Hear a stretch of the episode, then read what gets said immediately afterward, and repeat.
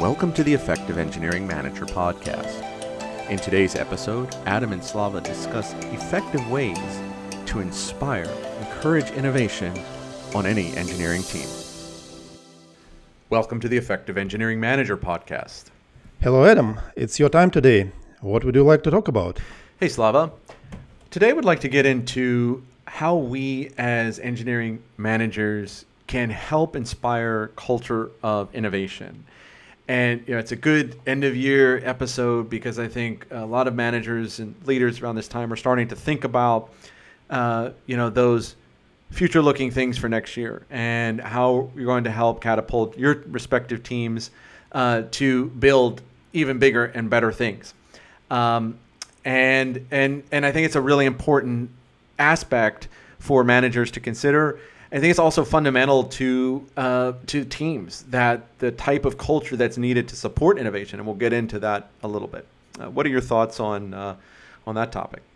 I think it's a great topic because uh, the nature of the software development and uh, and and hardware development as well is innovation. We continuously build uh, new stuff, and how good we are at innovation can be defining for the success of the business. Yeah, absolutely. And and I think that's the key thing. You know, as engineering managers, we are just as responsible, if not more, for helping the company, the organization grow, innovate and transform. You know, a lot of times we think, well, you know, product teams, the, the business oriented areas of the organization need to provide us the requirements, the scope, the you know the structure for what we do, and we have to just go off and do it. Uh, but I, I actually think there's a sort of inward out mentality towards innovation that I think is is just as key. You know, as managers, we we know, or as engineering leaders, I should say, and our teams, we know uh, what the tools that we have can do, right? We're, we're the experts on it.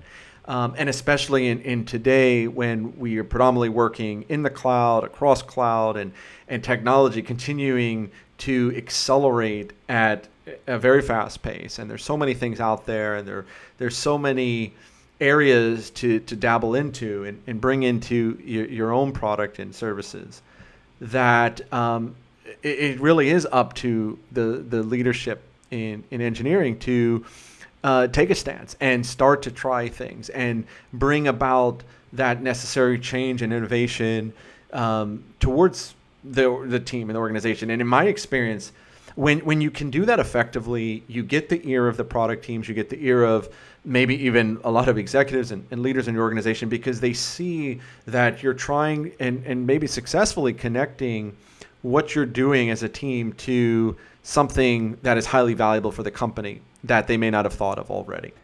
Yep, um, uh, this is good stuff. So, uh, what do engineering managers uh, who want to innovate and who want to drive the team forward need to know about how to innovate? The first thing I think an engineering manager needs to do is really solidify their own vision for the product and the platform. I think that is so critical and so key. Uh, what I mean by a vision is not necessarily where you want to take the product per se, and not really orthogonal to product needs, but complementary. Thinking about uh, what you you know know again knowing the tooling and the and the capabilities of your team, areas that you can strategically get into, and be able to help generate.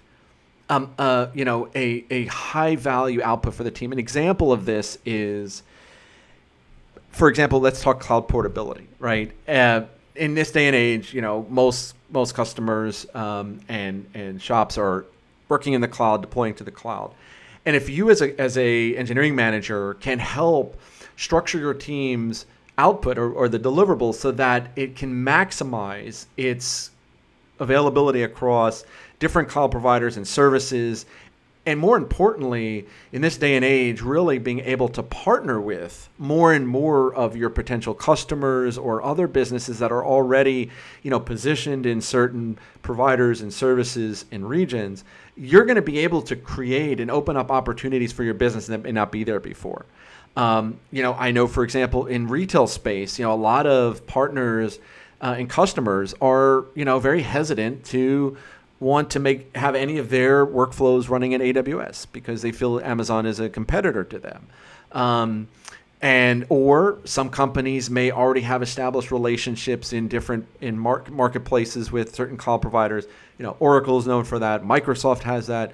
Um, in, in, these channels that you're already in, and and if you can, as a as a you know a service provider, provide your services and platform in those particular areas, you're going to open yourselves up to more customers. So, the point here is coming back to vision. As an engineering manager, you need to think about what it is that you, what is your engineering vision for the product, and how can you help push that forward. Um, and again, it doesn't have to be identical orthogonal to product vision. Uh, it should be far more granular and it should be translated into something that your team can latch onto and and and be motivated by.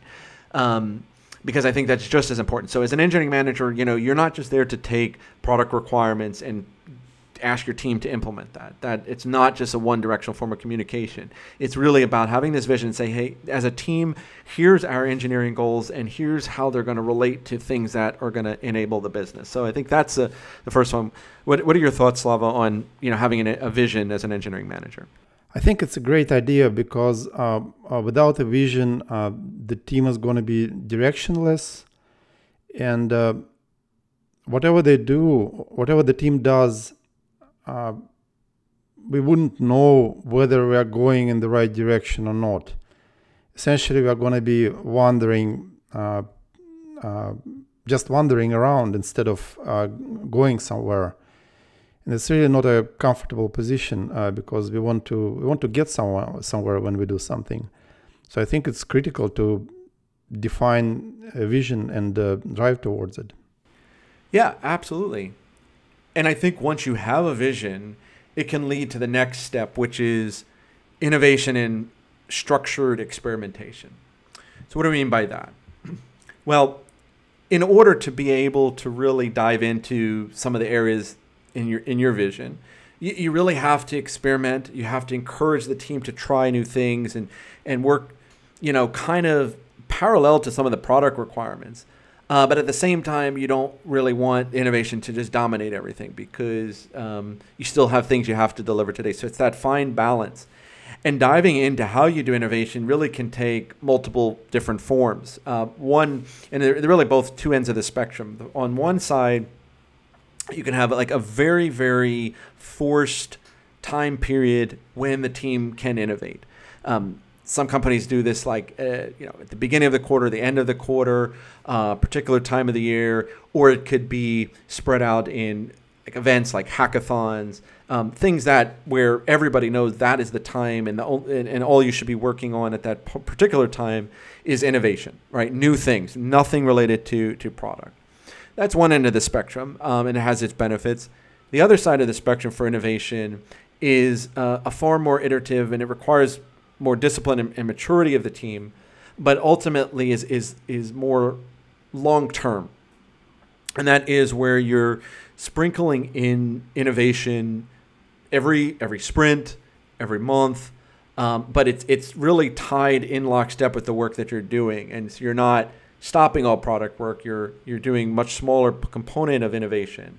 Um, and where it may be one person on the team or a couple people during that sprint that are just working on the next micro milestone for the innovation piece and trying to get you know that closed and, and complete and so you can move on to the next thing and you know iterate um, the, the one positive of that side um, other than sh- being streamlined is it minimizes the impact on downstream uh, teams right? qa operations and stuff right if, if you know innovation is only as good as what you can get out there. And if and if it takes an army and a major direction shift in, in priorities to get that out there, that's never going to be successful. So you really have to be um, uh, you have to be iterative there, regardless.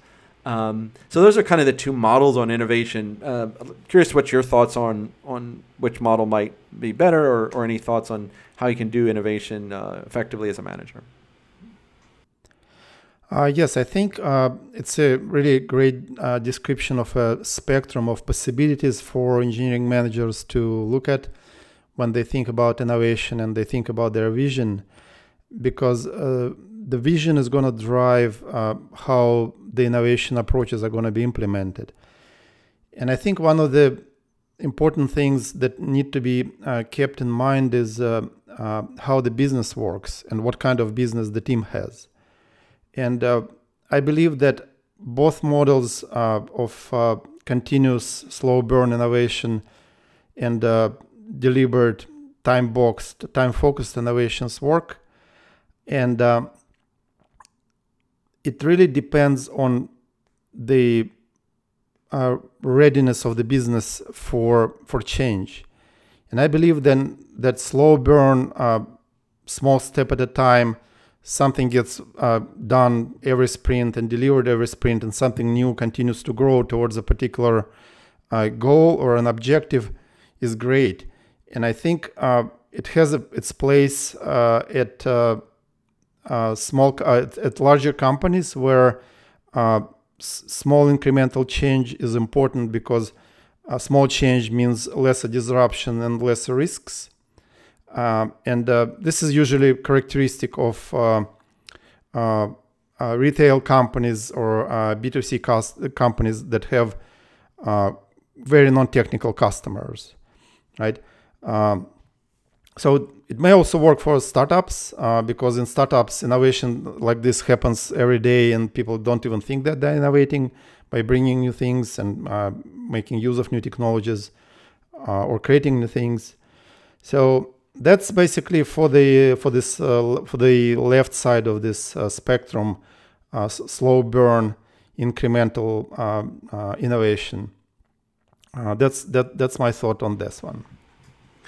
I think you bring up a really really valuable point about tying it to the business need and understanding your business right? And and I think um, going back to vision an engineering manager really can't set or can't be successful in their vision if they don't understand their business. And same thing with innovation. You, you really can't do that. I mean, I think we've all been in situations where you know we work with some bright engineers and maybe engineering teams, but they they're not working on the right things, and you just feel that because they're not aligned to the type of business you're in, and and that can create friction, and that can certainly. Um, you know, really not be great for the team as a whole because they're never going to get the the support or endorsement, sponsorship that they need to to be able to continue to innovate. So I think that's a really important one. Um, the next one that I would I would bring up is I- encouraging architectures that are um, cloud agnostic or portable. And without getting too deep into that, we'll save that for another uh, episode. Um, but I think as an engineering manager, you have to be aware of what's out there today and what, what is happening. Um, you know, it was just a few years ago where I think delivering services and uh, you know, op, you know, especially in the cloud, that were you know, uh, four nines of availability was was kind of like a bonus. It was kind of like, oh wow, you can you know you can do it's not not mandatory yet, but that's great that you can do it now. Uh, it's it's if you don't have that, you're, you're really not going to get a lot of business. You're not going to get a lot of support, right? Um, and you're certainly not going to get a lot of support if um, if if you're not really able to be flexible within this the this cloud services that you're you're working through. Um, you know, if you're not able to keep up with industry trends and and ways of deploying services. You know, for example, not many people are deploying non-containerized versions of software today, right? And and and and the whole downstream systems that come with the orchestration and and uh, and monitoring and all that kind of stuff and and scaling. If you're still deploying, you know, your uh, your binary to a to a server uh, or, or a virtual machine of some kind, um, you know, you're probably behind the curve, and it's going to be hard to to get the penetration that you want. So I think really understanding those trends and really encouraging the the team to think about that constantly. Um, you know, engineers have gotten really used to just throwing things out there in the cloud today because it's easy and getting their work done. But does it, is it really something that is flexible and portable and uh, reusable in, in, other things. And as you mentioned, whether you're B2C or B2B or, or whatever your business model is, at some point you're going to have to have some kind of integration with, with, with something else. And that something else is going to bring uh, some requirements that you better be able to uh, respond to quickly. So I think that's a really important one um, in encouraging a culture of uh, how you do architecture. Uh, yeah, it's, it's a good point, and uh, I think what it leads uh, is uh, if we want to be cloud agnostic, and I would put as much as possible because becoming a fully cloud agnostic is, I imagine theoretically would be possible, but there there are going to be lots of uh, levels of abstraction, and might be, there might be might be some maybe necessary engineering work to make it happen. But I think a fundamental uh, fundamental rule um, is that we have to think about infrastructure as a code, where what we have built uh, for using a particular uh, cloud providers, especially especially public uh, cloud providers like AWS, Azure, uh, Google Cloud, and all the good stuff. Um, uh, infrastructure as a code forces us to think about the infrastructure as an abstraction, uh, and that abstraction is um, not always uh, that that those infrastructures are not fully abstract, right? Because you just cannot cut and paste this particular piece of infrastructure as a code and run it unchanged in a completely different cloud provider. They may have different APIs, different services, different uh, structures, approaches to security law, and all the good stuff. But I think if we build our infrastructure as a code in form of reusable modules that work everywhere and then maybe having parts which are uh, specific to a particular uh, uh, cloud provider, that would help a lot. And I, I, believe that we should be doing this from the very beginning. It's unfortunately it's not a thing for many companies still, even you know existing companies, new companies. Uh, but as a policy, I think it would help a lot to think that what you are building is a code that is going to run somewhere rather that it's a code that's going to run on this particular machine which is essentially any cloud provider is a large scale um, uh, systems uh, system that you're that's going to run your stuff. So uh, so long story short i would say uh, think infrastructure as a code early and if you haven't done so start thinking about it now and try to modularize uh, your infrastructure as a code as much as you can and abstract uh, reusable parts and abstract uh, specialized parts. I think actually there's this all very old uh, uh, Gang of Four uh, pattern, which is called um, strategy, right? Which which basically says things which are gonna be running the same everywhere are to be coded up and the methods which are not going to be that are, going to be specific to a particular implementation will have to be implemented in a specialized way. That's that's my thought on uh, multi-cloud strategies. Yeah and and i think um, i think you're right and definitely infrastructure as code up front and you know we I presume a lot of teams these days are, are, are already trying to think of that. But I think the, the, the key, and I think you kind of alluded to this, is that it's not always um, it's not always just easy to do in implementation, you know, practicality. And I think that's where a, a strong engineering leader comes into play and is helped able to help guide guide the team through that and when to embrace that, when to um, not get too hamstrung on any one particular thing, one particular thing, because at the end of the day, you still need to be productive, but uh, you may have to still iterate. And that leads me to the next point. Uh, iteration. So we talked about iteration in the context of, of, of, innovation, but just more generically, iteration as a key to everything you do um, really inspires and I think keeps the teams excited, fresh, and and creates that feedback loop. Um, and what I mean by that is, I mean, if you ask my team uh, today, for example, you know, one of the th- what is the one thing that that I'm always telling them anytime they either face a problem or or they um, are trying to solve something new or um, or just doing everyday stuff. Uh, I always tell you know, iterate. How do you break this problem down or situation down into smaller, more granular things? And always thinking about that, I think, is a really key thing, because again, as an, an engineering leader, to be effective, you're always going to have to, um, you're always going to have to guide your teams. You're always going to have to guide and manage upwards. We've talked about that before, and you can't do that effectively when you've got one big thing just hanging out there that has never been completed. But you can, if you can show a handful of incremental things that have been done over the course of you know a fixed period of time, uh, you're going to be far more successful. And it, and the key of it all is you don't have to be done in the in the way that you would want to be done. You have to have quality, but you don't have to be 100% feature complete. You don't have to be 100% all these things. You have to just, you know, be consistent and and keep chipping away at it. And I think that's that's really key. Right. Um, I agree.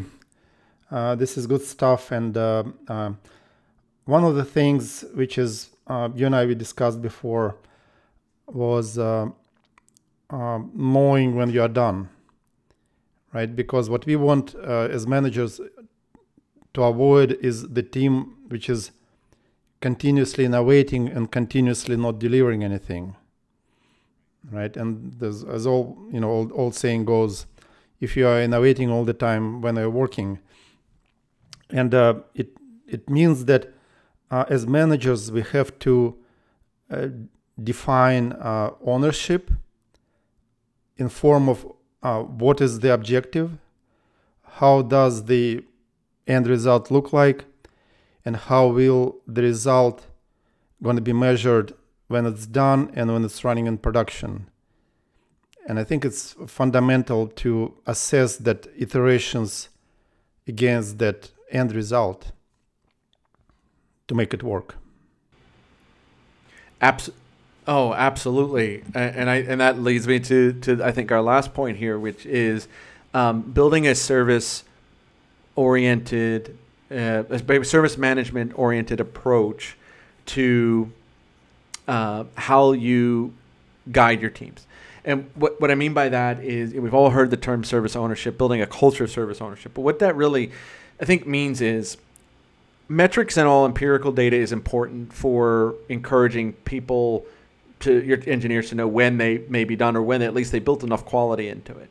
But it's not enough when you uh, you don't want people just to stop understanding and and and reviewing and monitoring how things are actually working right it's not enough just to commit code and just pass all your checks and then walk away from it you have to be able to be engaged in the process. You have to be engaged in the deployment. You have to be engaged in post deployment and monitoring and, and watching things. And, you know, I tell my engineers every day, first thing you do when you come in and you turn on your laptop is to, you know, find your KPIs and look at them and say, how did we perform over the past 24 hours? And if you're doing that regularly, you, are building, you know, you're, you're, getting bits of information and knowledge, and you're saying, oh, this is how the system is actually working, and and this is what's actually happening, and you can make better decisions in the long run. It, again, it feeds that culture of innovation. It feeds that spirit of the vision that you're trying to instill. So service ownership or or service minded uh, orientation towards how you manage and and operate as a team is very key.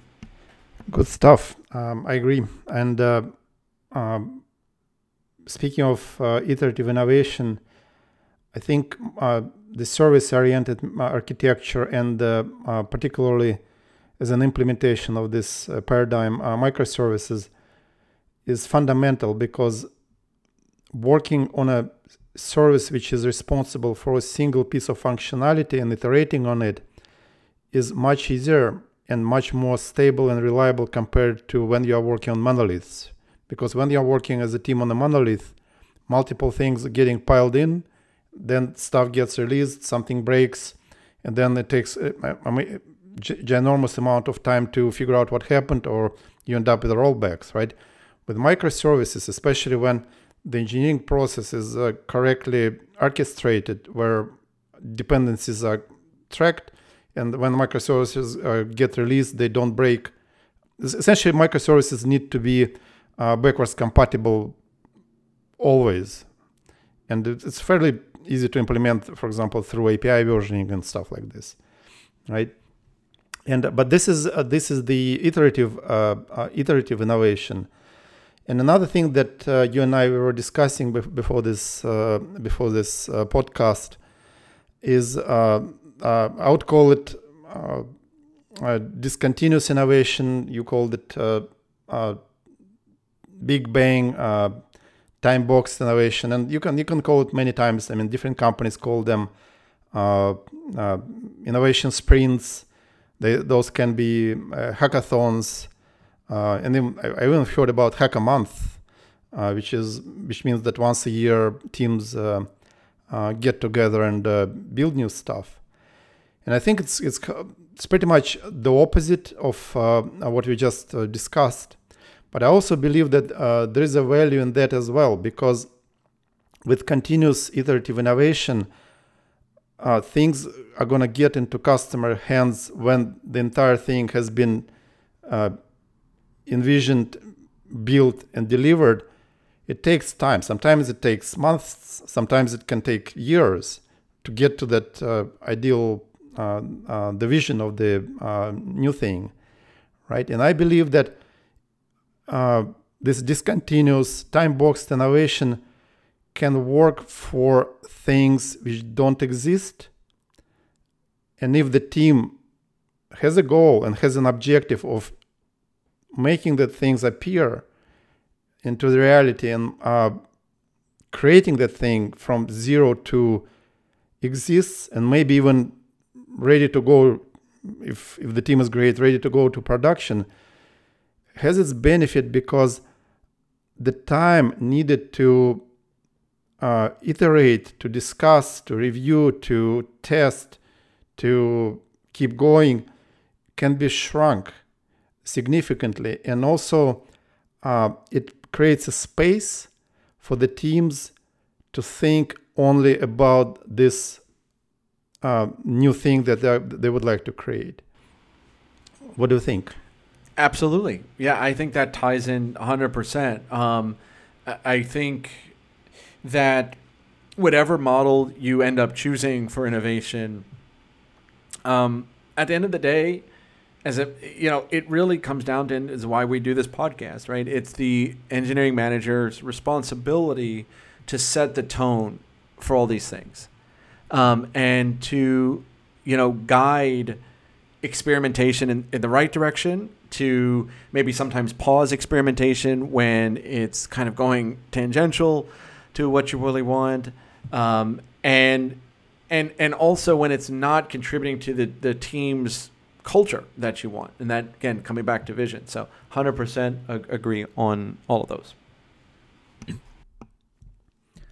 So adam uh, this is uh, good stuff. So uh, if you had to uh, summarize what we discussed and give our listeners uh, a meaningful uh, checklist uh, for those engineering managers who would like to bring practical innovation to their teams, uh, what would you recommend? Sure.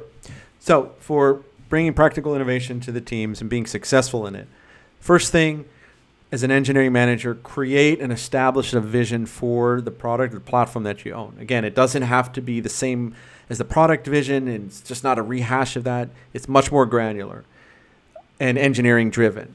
Second one, create a culture of innovation and structured experimentation. Um, and the, the goal there is structured. So create structure where it most suits your your business, your organizational's goals and needs and culture, uh, and aligns with things that you can do that deliver true ROI. Third is encourage and continue to encourage architectures that are portable, cloud portable, cloud agnostic, uh, and enable you to really take advantage of the ability to transform your business from the inside out.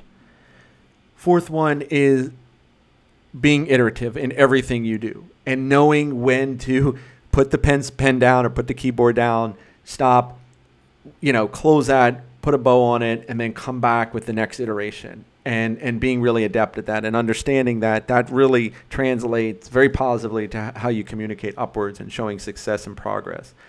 Last is creating a culture around service ownership and uh, especially over just metrics based. Uh, metrics are important, it helps, but service ownership is a f- is, is kind of the next layer of that. Like really encouraging the team to own everything they, they do through to production, continue to do that daily and continue to feed that back in because that's going to be another avenue for you to continue to innovate and build on top of what you have. Thank you, Adam. Uh, that was good stuff. Thank you, Slava. We encourage all our listeners to get in touch with us via email or on the web you can find our website at www.effectiveem.com, our LinkedIn group, or feel free to leave a review wherever you're consuming this podcast. Until next time, thank you so much.